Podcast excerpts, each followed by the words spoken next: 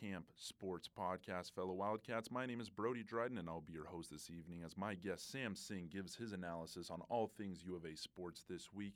Uh, Sam was in the production booth for us at KAMP Student Radio um, this past weekend when we broadcast the Cal game, so thank you so much for that, Sam. Uh, but overall impressions, you were watching from the studio. What'd you think of the game, Sam? You know, uh, I'm a Cal fan. I grew up a Cal fan. Uh, my parents went there. My sisters went there. So you know, I've I've watched a lot of Cal football growing up, and this was pretty much the definition of a Cal football game right here.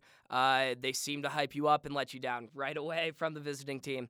And, uh, you know, I didn't really know how this game would go in terms of scoring. I thought it would be more of an offensive game compared to a defensive. Uh, but it seemed like that the defense really just came alive, uh, especially in that second half. Um, and Colin Schooler, like I was talking about in my show, uh, I think he is really becoming kind of this Scooby Wright uh, undervalued, um, kind of chip on the shoulder type of player. Um, so I was really excited to see that type of player emerge from this game um, because it was a spotlight game. Obviously, Cal's a very reputable school. Um, so whenever you get a good game against a team like that, you're going to get some national attention. So I was very happy with the way it went. Mm-hmm. Yeah. All right. So Khalil Tate had one touchdown, one interception, threw for 141 yards, went 15 for 25. You know, not the greatest game a quarterback could have, but obviously the Wildcats got the win. So, despite Khalil's underwhelming overall season so far, do you see this game kind of trending, showing him as you know coming back, or is he still on that same trend that he's uh, been at all season? You know, uh, you know when Khalil Tate came to the scene in Arizona uh, in 2017, the games that really put him on the map were when he used his legs uh, and when he rushed for over 200 yards and would get multiple touchdowns in a game um, because we hadn't really seen a quarterback like that in college football in a long time.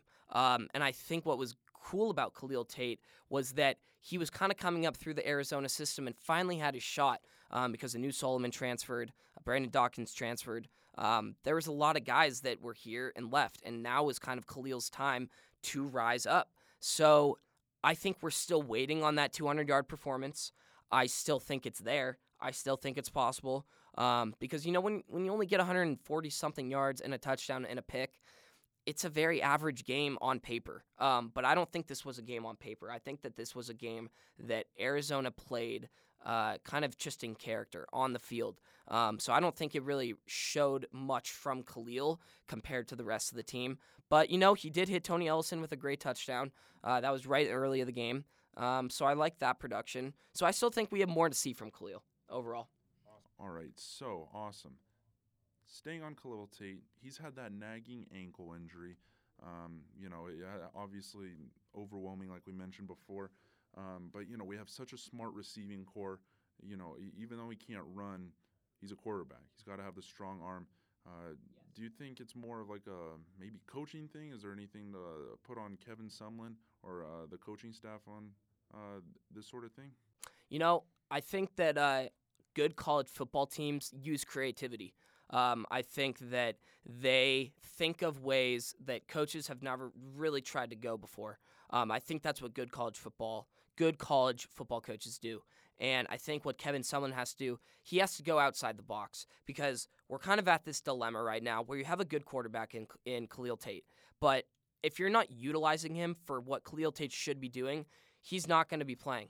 Uh, at the beginning of the season, he tweeted out, Khalil tweeted out, he didn't come to Arizona to run the triple option. And, you know, they're not.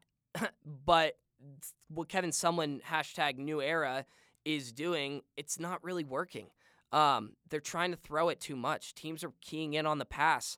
Um, you know, we do have these three great receivers, and that's something Arizona hasn't really had in a long time. But if you want to use your receivers, you got to establish the run game first. Um, and I think that comes from using J.J. Taylor, but also using Khalil Tate with his feet more. Uh, design more run plays for him, make play actions out, um, because that's where you kind of throw the defense off. So I think they got to do more creative stuff like that. All right, so Arizona basketball has been back in the news, getting some recruiting in. Sean Miller has uh, been putting his boots down, putting in the work. Um, got Mannion, got Josh Green. Samuel, what are your thoughts on uh, you know Sean Miller getting these top recruits back in um, the Arizona basketball system. You know, I'm I'm a huge Arizona basketball fan. I love part 60% of the reason I came to the school was because of the established basketball program here. I really needed something with sports. Um, so first, I'll talk about 2018 because I think that's a year that people are forgetting, and that's this year. Um, obviously, last year in 2017, the scandal news broke with DeAndre coming in the news and Sean Miller coming in the news, um, and Jahvon Quinerly coming up with player four, and all those crazy little things and the technicalities with that. Um, we had two recruits uh, that went away, and that was Jahvon Quinerly and Shareef O'Neal. And Shareef O'Neal need, now needs heart open heart surgery. He'll be out for the year. And Jahvon Quinerly's now in Villanova. Um, so I think that we had a huge chip on our shoulder because we were just randomly thrown into this news. And when you get guys, um, we were recruiting Brandon Williams for a long time, and he was he was committed, he decommitted, and then we got him back. Um, and he was a top 40 player in the country. So that's for this year. He comes into an Arizona team that is um, youthful and young. Uh, they still got guys from their freshman year from last year, like Brandon Randolph. Ira Lee obviously has the DUI, but they'll be dealing with that coming in the season. Uh, Alex Barcello. Um, and then they got guys Justin Coleman from Samford University, who's huge, huge acquisition. Four year player undergrad at Samford. He's a complete leader. Um, and he's going to be what Parker Jackson Cartwright was, but better for this team. Uh, he knows how to play basketball in a good university and a good division. Um, so he comes in with one year playing ability, just like uh, Pitt transfer Ryan Luther. He's a six nine uh, power forward. I think he's going to make impact kind of like Ryan Anderson did a few years ago. Um, so these guys, it's I'm calling this a transition year. It's not a it's not a ring chasing year, but it's a year where we're going to have a couple guys probably go to the draft. Definitely going to have guys that stay until their junior year.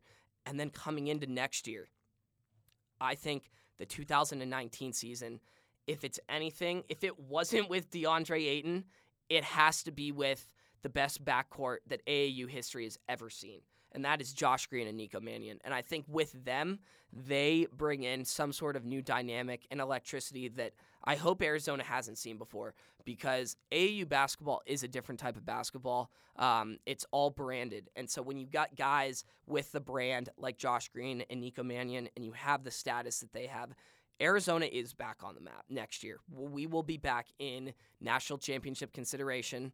Um, and plus, the team that will already be around them will be crazy good. Um, so I'm very excited for, for Arizona basketball coming up. Should be good. Okay, awesome. So, are you more? Are you? Do you have any animosity toward? I, there's been some criticism of Sean Miller by, um, like you know, more. It seems like the old school, uh, long term Wildcat fans that you know he's bringing in guys like DeAndre Ayton, Yep. obviously like once in a lifetime talent. Right. You know these big names that just c- kind of come in and then le- one and duns. Right. You- and so now I, I feel like people have been so critical of that. He's kind of brought in some more like four four year guys, but Right. now we're not win- Right. wi- winning as much, and now Right. it's back uh, with uh, Mannion and Green Right. to that um, one and done. Right. You know they're going to be out of here. What what are, are do you like that or what, what So- what's your thought process? So you know, there's there's obviously there's two mindsets here. It's a short term versus long term, and you know, I, what I was just talking about in my show with the Phoenix Suns is I think they had different short term versus long term goals with their management and their coach and their whole team, and they end up firing their GM. So I think you know you, you need a balance. You, you need a balance of your one and duns of the aggressive. We're gonna go out and get the number one player. We're gonna go out and get Zion Williamson. You know, for this year, like Duke. You know, we're going to go out and get the one, two, and three guys that are going to be one and done, but we are going to go for the championship. Um, I think you need a balance of that in your four years because if you go all one and done, you're not going to build your credibility up for the next year. But if you just have your four year players, you're not going to have that really short term, immediate shot to win. Um, so I think end of the day, you have to play it by the type of year that it is, and you have to know the type of year that your school is. So I think for us now, you know, I, I think Brandon Williams, if we signed him in the beginning, he would have been the one and done. If the scandal didn't happen, he would have been one and done. But because that came up and he's still stuck with Arizona, I think uh, uh, what was his name? Stanley Stanley Johnson told him that he should really come to Arizona and that he should just go with his gut. and he ended up coming here, and I think he's going to be a really good player at Arizona. So, um, yeah, I think that the one and done, it's good. Obviously, it's good for the NBA. You get the, the hottest talent on the market right away. Um, but I do understand of the true Arizona fans that have been Arizona fans their Mhm. entire life, and they just want the four years of Arizona basketball because we don't have pro sports in Tucson. Yeah. So I completely get the both sides, but I think you need to have an equal of both. So Okay, awesome. Yep. So, um, moving forward with Arizona basketball, where do you uh, let's l- lay down some uh, postseason predictions for both this year and then after we have. Obviously, we don't know exactly the other tools we'll have with Right. Mannion and Green, uh, but just to um, get get a base on what you're thinking, Sam. Uh, where do you think? Obviously, years past, Sean Miller hasn't brought Right. us exactly. we have where- expectations, and he loses it. Yeah. exactly. Uh, sad to um, think about last year with Yeah. Buffalo. um, Oh, but re- realistically, Yeah. you know, fan um, taken out of the equation, where do you see Arizona in the postseason um, this year, and then i if any prediction comes for next year with Green and Mannion? So, you know, I think that we're actually going to shock a lot of people this year. I think that uh, I think it's going to help us that we're not expected to win. I don't think we're expected to win the Pac-12, but I think that's good. And I think last year there was way too much on DeAndre Ayton and way too much on that Arizona team to win immediately in the short term. But I think now there's a lot less pressure off. They could probably play as a holistic team, not just through one player. Um, so I'll say, you know, for 2018, I think we can get to the Sweet Six, or yeah, I say we get to the Sweet 16, and I say in 2019 we can get to the Elite Eight. Um, but I think 2019 is obviously gonna be depending on how we end in 2018. So we'll see going from there. Okay, awesome. And just uh, one more question on uh, basketball, and then we'll wrap this thing up. Uh, like you mentioned um, earlier, Ira Lee was unfortunately arrested for that DUI Yep. earlier in the season. I would have um, seen him as a captain Yeah. um, this this season if it wasn't for that incident. You Mm. know, obviously still a lot of potential. It was disappointing. He's still in college. He's young.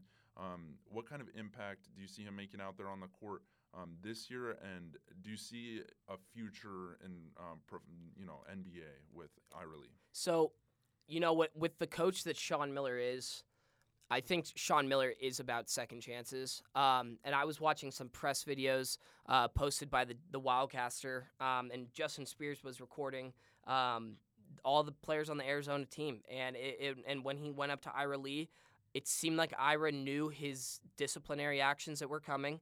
He knew what he did. Obviously, he was under a very hard family circumstance with his grandmother's death. Um, and, or suicide actually, and that that's just it's very hard to cope with as a human being. Um, so I think you need to kind of give him not slack. Obviously, it's not slack because you can't give him slack just because he's the basketball player. Um, obviously, you have to discipline him at some point. But I do see that the Arizona still makes room for for him this year. I still think because I still think he could be a role player. Um, he's still practicing with the team. Uh, Sean Miller wanted to make it known that they just wanted to be an accepting environment for him. The best thing that they could be doing for Ira Lee was to make sure that he knows that he's welcome there still and that he is loved by that team. Um, and I think if you don't make it known, it just makes it worse for the guy. And he's probably going to want to do what he did again because he's young and he made a bad decision, and you just got to learn from it. So I think if you don't learn from it, yeah, there is no place. Obviously, if it happens again, then you just didn't learn. But if a mistake happens and you learn from it and you correct it, I say you give him another shot. We're human beings, so yeah. All right, awesome. Well, Sam, it was a pleasure having you in the studio for the KAMP Sports Arizona podcast. We really appreciate you um, ha- coming in the studio, giving your insight. Um, always uh, very insightful. So, if you want to tune into Sam's normal show on 1570 AM or kamp.arizona.edu, he's on at 4 p.m. Uh, the Grand Slam Yes. with Sam that is it. Singh. Um, so we'd love for you to um, tune into that as well. But thank you so much uh, for coming by, Sam, as always. Thank you for having me.